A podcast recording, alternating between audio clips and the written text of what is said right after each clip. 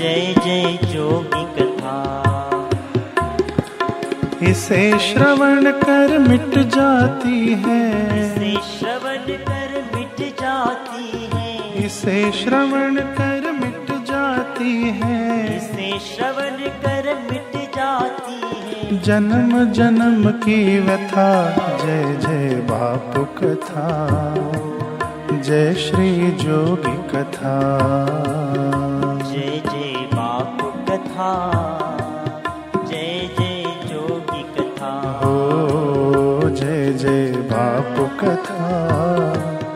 जय जय जोगी कथा। जय जय बापू कथा। जय जय जोगी कथा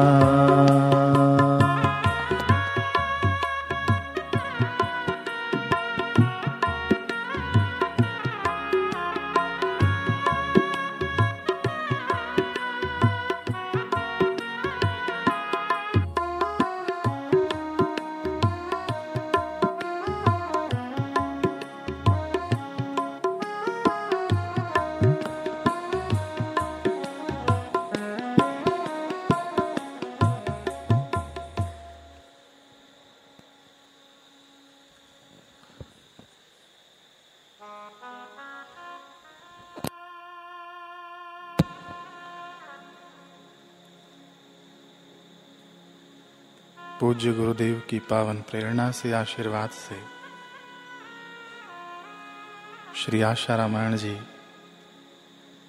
पर हम लोग चिंतन मनन कर रहे हैं। पिछले सत्रों में हमने पहले दोहे की, पहले दोहे के ऊपर चिंतन मनन किया, जिसमें से गुरु चरण रज रज पर हम लोग चिंतन मनन कर रहे हैं। शुरुआत श्री आशा रामायण जी की गुरु चरण रज शीश धरी और श्री आशा रामायण जी का अंत भी हम ध्यान दें तो रहे चरण में प्रीत। चरणों से शुरू होता है, चरणों पर अंत होता है। मनीषी जन बड़ी सुंदर व्याख्या करते हैं। कि सदगुरु के विग्रह का। विग्रह कैसा? कि गुरुदेव का जो मुखमंडल होता है, वो फल होता है। और चरण होते हैं मूल तो हम मूल से लग जाएँ।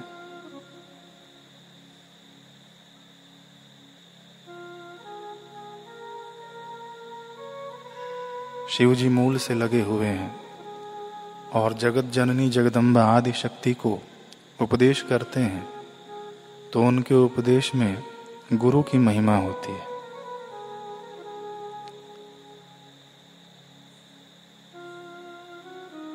गोस्वामी तुलसीदास जी लिखते हैं, सुकृत संभूतन विमल विभूति, मंजुल मंगल मूद प्रसूति, जन मन मंज मुकुर मल हरणी किए तिलक गुण गन बस करनी ये गुरु चरण रज की महिमा लिख रहे हैं। ये रज ऐसा विषय है कि हम चर्चा करें तो और कई सत्र निकल जाएँ। रज की ऐसी महिमा। तो शिव जी इसे विभूति की ही मने श्रृंगार करते हैं इन चरण रज से। किए तिलक गुण गन बस करनी गुरु पद रज आश्रितों के लिए तिलक है। जिसने गुरु चरण रज का तिलक किया तो जगत भर के दैवी गुण उसके वश में हो जाते हैं। भगवान श्री कृष्ण ने युद्ध के मैदान में अर्जुन से कहा देवी संपदा के बारे में। अभयम सत्वशन शुद्धिर ज्ञान योग व्यवस्थित दानम दमश्च यज्ञश्च स्वाध्यायस्त पार्जवम ये एक एक गुण, दैवी गुण आने लग जाए तो ईश्वर प्राप्ति में सहायक बनते हैं। लेकिन ये समस्त गुण गुरुदेव के चरण रज के तिलक करने से मिल जाते हैं। ये अब बाह्य दृष्टि से हम बात करें कि अब कोई उठा ले वे गुरुदेव के श्री चरण रज को और तिलक करे और कहे कि मेरे में दैवी गुण नहीं आए तो इसका मर्म हम समझें। हमने पिछले सत्रों में हमने चर्चा किया था, चिंतन किया था कि गुरु चरण क्या है, कि गुरुदेव के वाक्य ही गुरु चरण है। शिव गीता में हम लोग पढ़ते हैं कि वेदांतार्थ प्रवक्तारम, कि वेदांत के अर्थों के प्रवक्ता हैं, गुरुदेव के चरण। तो गुरुदेव के वाक्य ही चरण हैं उनके। उनका आचरण करें हम, उनका अनुसरण करें हम। और रज क्या है कि एक छोटी सी बात भी हम पकड़ लें। उस चरण की एक छोटी सी रज हम पकड़ लें। तो किए तिलक गुण गण बस करनी, समस्त दैवी संपदा हम वश में कर सकते हैं। गुड़, बड़ा गुड़ रहस्य है इस चरण रज का। हम ध्यान से सुने।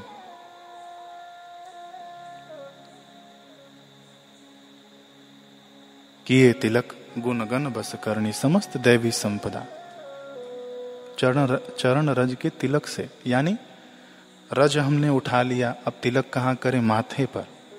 इसका रहस्य हम समझें कि गुरुदेव के वचनों में से एक छोटा सा वचन हमने पकड़ लिया। गुरुदेव के कई वचन हमने अपने आश्रमों के दीवारों पर लिखे होते हैं, बोर्ड लगे हैं, हमारे सत साहित्य पर, कैलेंडर आदि में सब पर लिखे हैं।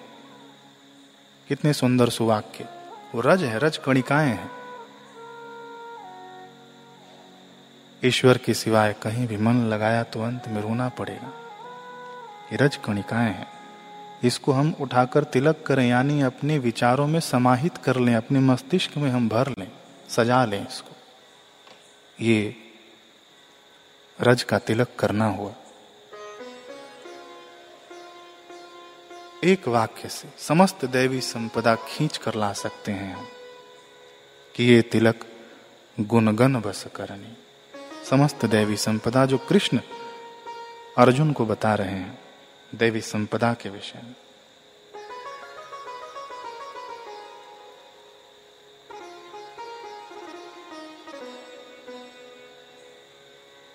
जैसे कोई राजा के लिए नियुक्त कर दिया गया हो लेकिन जब तक राज तिलक नहीं होता, तब तक कुछ भी नहीं है उसके पास।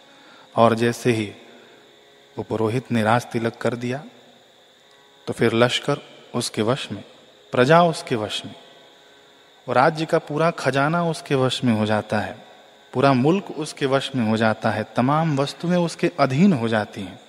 वैसे ही गुरु पद की रज का जब हम लोग तिलक कर लेते हैं तो समस्त दैवी संपदा दैविक गुण उस सतशिष्य के वश वश में हो जाता है।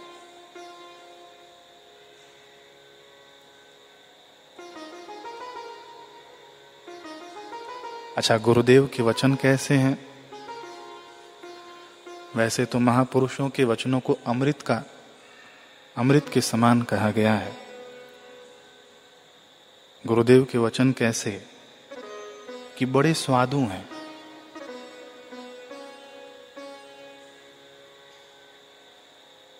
सुगंधित है, रसमयी है। इस पर भी हम आगे चिंतन करेंगे कैसे हैं। और प्रेम भक्ति का वर्धन करने वाले हैं। ये गुरुदेव के अमृत वचन।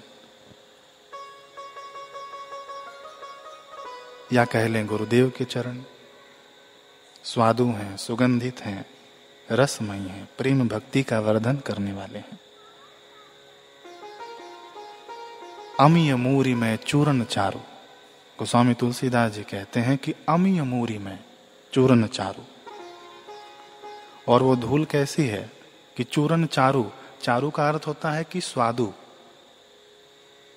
बड़ा स्वादिष्ट है, कड़वा चूर्ण नहीं है, हिंगाष्टक चूर्ण नहीं है, सुदर्शन चूर्ण नहीं है कि हम लोग नहीं खा सकते हैं।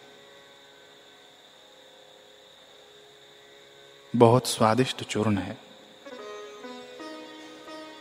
तो गुरुदेव के श्री चरणों में निष्ठा हो जाए हमारी। अपनी निष्ठा का सवाल है और उन पवित्र चरणों का प्रताप है। बस निष्ठा हो जाए, बाकी तो वो चरण प्रतापी है ही। अपनी निष्ठा और ऐसे पवित्र चरणों की प्रतिष्ठा हो तो क्या नहीं हो सकता? हमारी निष्ठा हो और हमारे हृदय में उन पवित्र चरणों की प्रतिष्ठा हो। चरण सांकेतिक शब्द हैं।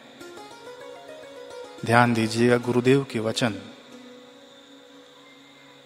हमारी निष्ठा हो और गुरुदेव के वचनों की हमारे हृदय में प्रतिष्ठा हो तो क्या नहीं हो सकता?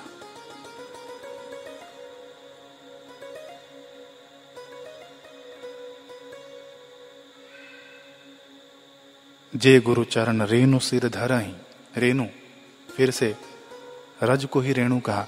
अब कहीं पर रेणु कह दिया, कहीं पे पराग कह दिया, कहीं पर धूली कह दिया, कहीं पर रज कह दिया, इसकी भी अपनी अपनी व्याख्याएँ हैं। कि क्यों कहा गया ऐसा? तो जे जे गुरु चरण रेणु सिर धरही, ते जनु सकल विभव बस करही।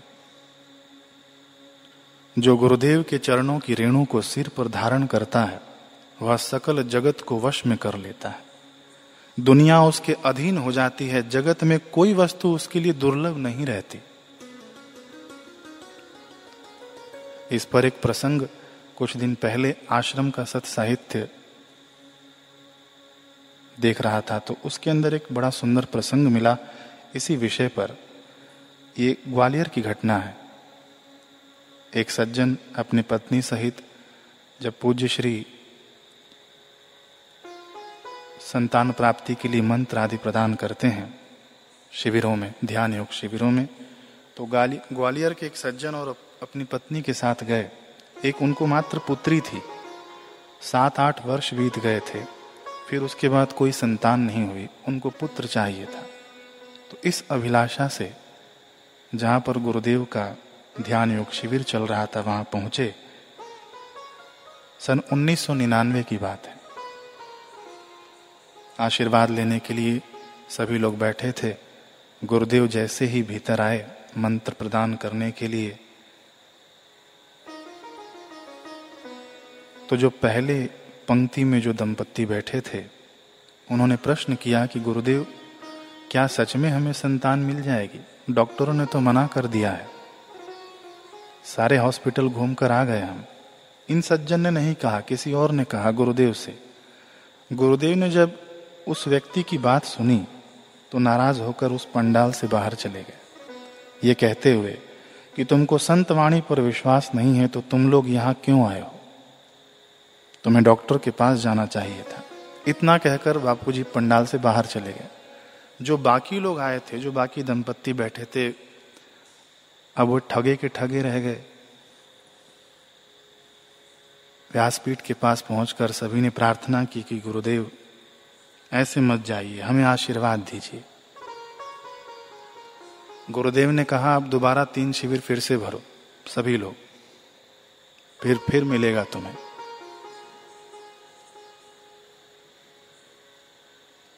वज्रादपि कठोराणी मृदानी कुसुमादपि वज्र के समान बाहर से कठोर कठोर दिखते हैं गुरुदेव, लेकिन मृदानी कुसुमादपि पुष्प के समान मृदु हैं, कोमल हैं। अब दिख तो रहा है कि गुरुदेव ने कह दिया कि फिर से तीन शिविर भरो। गलती सबकी नहीं थी, गलती एक की थी। अब ये जो दंपत्ति गए थे ग्वालियर से, हाथ जोड़कर खड़े थे अब गुरुदेव भी मंद मंद मुस्कुरा रहे हैं, देख रहे हैं। बड़े आए संतान लेने वाले, आशीर्वाद लेने आए थे, संतान के लिए। जाओ, झूला झुंझुना लेकर घर पहुंचो। बस गुरुदेव का इतना ही कहना था। अब इन दंपत्ति की निष्ठा गुरु वचनों में कैसी? कि जाओ झूला झुंझुना लेकर घर पहुंचो। मंत्र नहीं दिया गुरुदेव ने।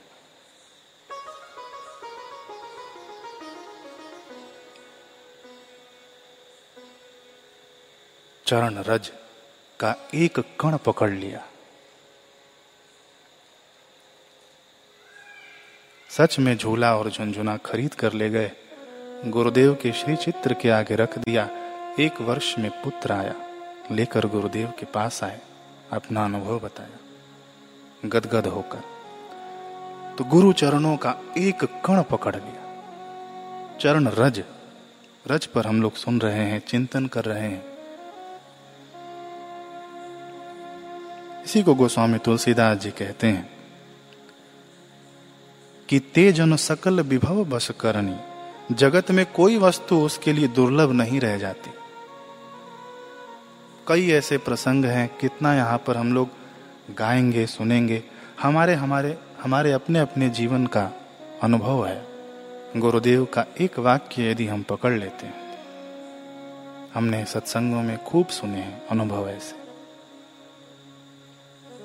भगवान के पिताश्री कहते हैं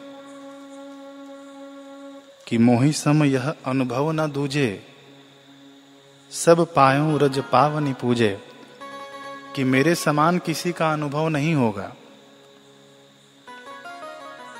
अनुभव ना दूजे मेरे समान।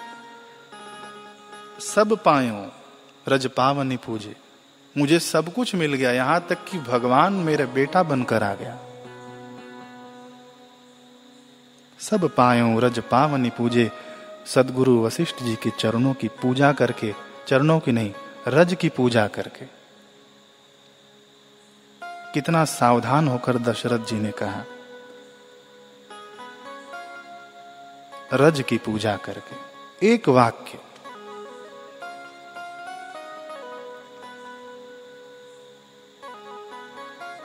इसी को भगवान ने गीता में कहा, स्वल्प मप्यस्य धर्मस्य, त्रायते महत्व थोड़ा सा भी धर्म का आचरण थोड़ा सा एक कण गुरुदेव के श्री चरणों का एक रज कण।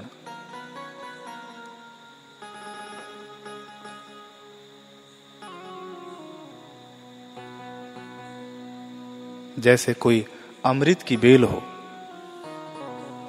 अमृत की बेल हो, अगर धरती पर मिले या स्वर्ग में मिले, कहीं भी मिले, और उसे कुशल वैद्य को सौंप दिया जाए, और वह क्या करे कि उस बेल को सुखाए धूप में, फिर उसका चूर्ण बना ले। चूर्ण बनाकर और रोगी को खिलाए अमृत की बेल का चूर्ण। तो रोगी मात्र स्वस्थ नहीं होगा, वो अमर भी हो जाएगा। अमी अमूरी में चूरन चारो, समन सकल भव रुझ परिवारो। समन सकल भव रुझ परिवारो। संसार के तमाम रोगों का शमन कर देती है। अमीय मूरी में चूर्ण चारू। यानी स्वादु चूर्ण।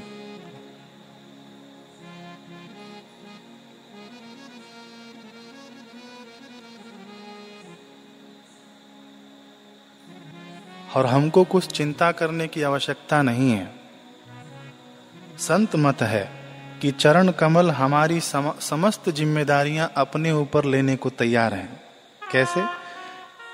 देश कोष परिजन परिवारों। देश यानी जहाँ हम रहते हैं वह देश स्थान। कोष यानी हमारा खजाना। कोष बोला जाए धन संपत्ति कही जाए। परिजन परिवारों। देश कोष परिजन परिवारों। गुरुपद रज ही लाग छरुभारो परिजन, यानी जो हमारे सगे संबंधी हैं, कुटुंबी जन हैं, उनकी हमको चिंता करने की आवश्यकता नहीं है। इन सब की ज़िम्मेदारी हमें लेने की आवश्यकता नहीं है, शास्त्र कहते हैं। देश कोश परिजन परिवारु, गुरुपद रज ही लाग छर भारो। इन सब की ज़िम्मेदारी हमें नहीं लेनी है, थक जाएँगे हम।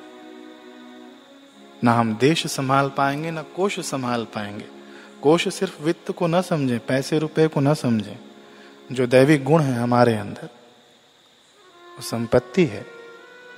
सेवा का जो गुण है, वो हमारा धन संपत्ति है, जो हम लोग जप करते हैं, धन संपत्ति है। उसका रक्षण गुरुदेव, अब यहाँ पर लिखा है, गुरुदेव की चरण रज ही कर लेगी। गुरुपद रज ही। रज की महिमा।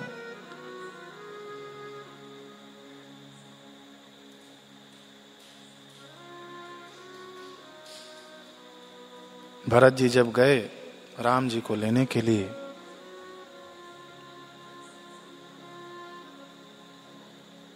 भरत जी कहते हैं कि कौन संभालेगा अयोध्या को? कौन संभालेगा सबको? राज्य कौन संभालेगा? माताओं को कौन संभालेगा? चलिए आप। ब्रह्म जो प्रकट होकर आए हैं, विष्णु भगवान के अवतार, उन्होंने भरत जी से बड़ा ही निसंकोच होकर कह दिया कि, भरत, ना तुम संभालोगे, ना मैं संभालूँगा। हमारे गुरुदेव संभालेंगे। गुरु पद रज ही लाग छरुभारू गुरुदेव भी नहीं, गुरुदेव की चरण रज संभाल लेगी।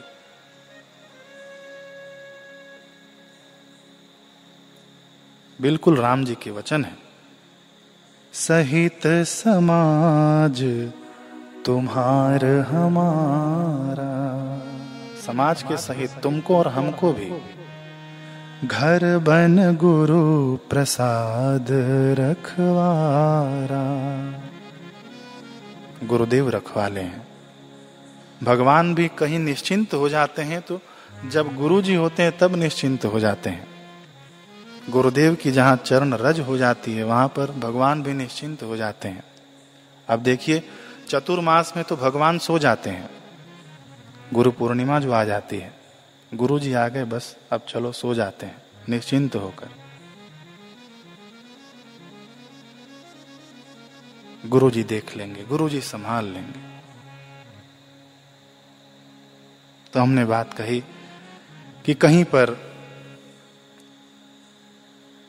इन्हीं चरण रज को पराग कह दिया, कहीं पर रज कह दिया, कहीं पर धूली कह दी, कहीं पर रेणु कह दिया। तो इसका क्या मर्म है? हमारे मन में भी सवाल उठता होगा कि अलग अलग क्यों कहा गया?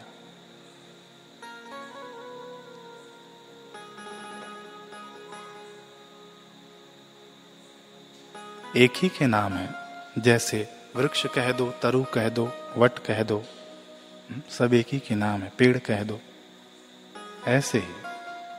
पराग कह दो, रज कह दो, धूली कह दो।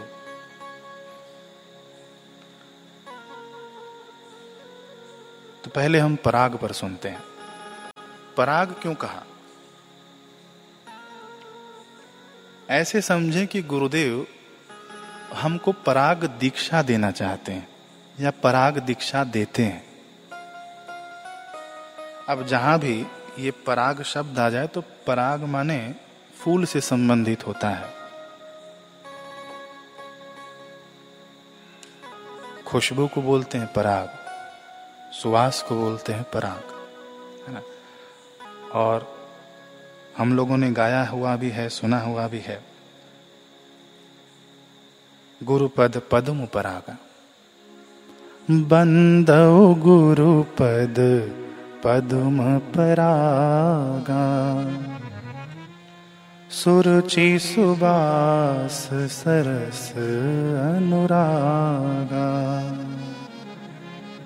गुरुपद पदुम परागा। पद्म यानी कमल। गुरुपद पद्म परागा। तो पराग क्यों कहते हैं इसी रज को? तो जिसमें खुशबू हो, उसे पराग कहा जाता है। और इसी पराग के साथ हमारे साथ चार चीज़ें आ जाती हैं, सुरुचि। संसार में अगर हो जाए तो उसे रुचि कहते हैं और अध्यात्म की ओर हो जाए तो सुरुचि कहते हैं। सुवास। पुण्योगंध पृथिव्याम च सुगंधिम पुष्टिवर्धनम सुवास एक अलग खुशबू होती है। इन श्री चरणों की सरस यानी रस से युक्त विरस नहीं, सरस। और अनुरागा, ये चार चार चीज़ें आ जाती हैं। संसार में अगर आसक्ति हो गई तो उसे राग कहते हैं। और उस आसक्ति में भक्ति को मिला दिया जाए और वही आसक्ति गुरु में हो जाए तो उसे अनुराग कहते हैं। राग नहीं रह जाता है, अनुराग हो जाता है।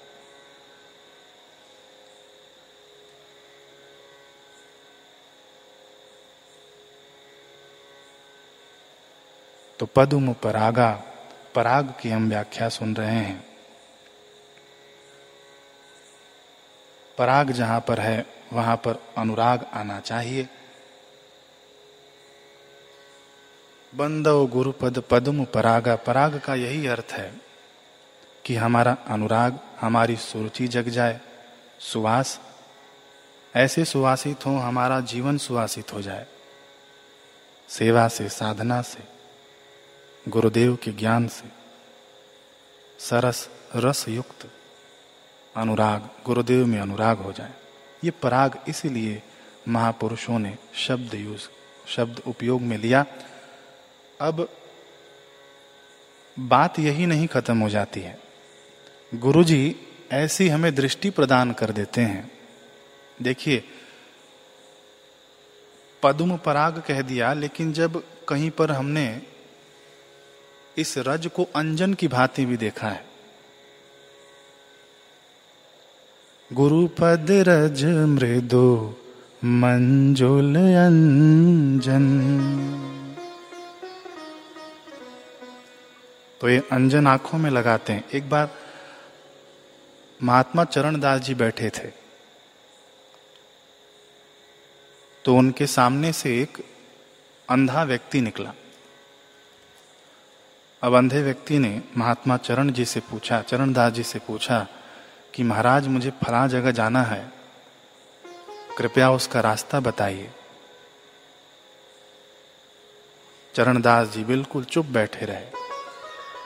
उस व्यक्ति ने कई बार पूछा। चरणदास जी बिल्कुल चुप बैठे रहे। दूर खड़ा एक व्यक्ति देख रहा था। बड़े अजीब महात्मा है। अगर उसे छोड़कर नहीं आ सकते थे उस जगह पर तो कम से कम मौखिक ही बता देते कि यहाँ से ऐसे चले जाओ। बड़े अजीब महात्मा है। चरणदास जी के पास पहुँचा वह व्यक्ति। बड़े अजीब हैं आप। किसी की मदद करनी चाहिए। संत वेश में हैं आप। ऐसे कैसे बैठे रह गए? चरणदास जी ने मानो, समस्त संसार को एक सीख दी इस प्रसंग से। उन्होंने कहा कि मार्ग तो सभी बता देते हैं, लेकिन मैं तो इसे आँख देना चाहता हूँ। सदगुरु दृष्टि प्रदान कर देते हैं। मार्ग तो सभी बता देते हैं।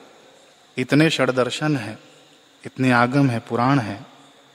सदग्रंथ है सभी मार्ग बताते हैं, लेकिन गुरु क्या करते हैं कि गुरु दृष्टि प्रदान कर देते हैं और उस दृष्टि का रक्षण करने के लिए भी अंजन प्रदान कर देते हैं।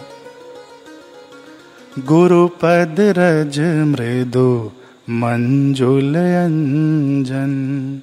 दृष्टि भी प्रदान करते हैं और दृष्टि का रक्षण भी करते हैं। समय हो गया, साढ़े आठ। बाकी अगले सत्र में हम लोग सुनेंगे, छोटा सा एक भजन के साथ फिर आरती करेंगे।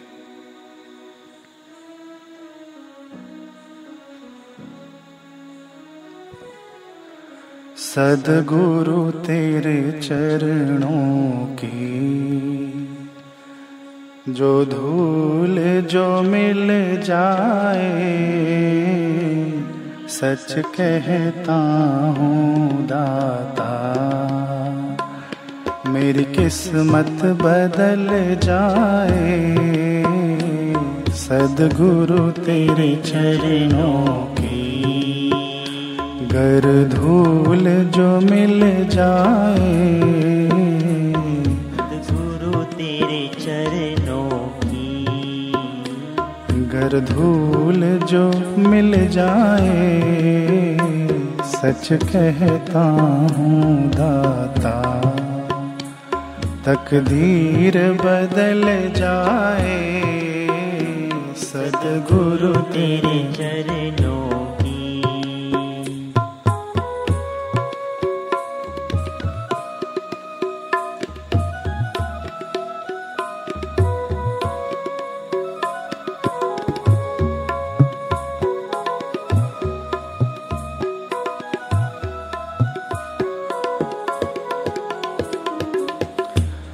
यह मन बड़ा चंचल है।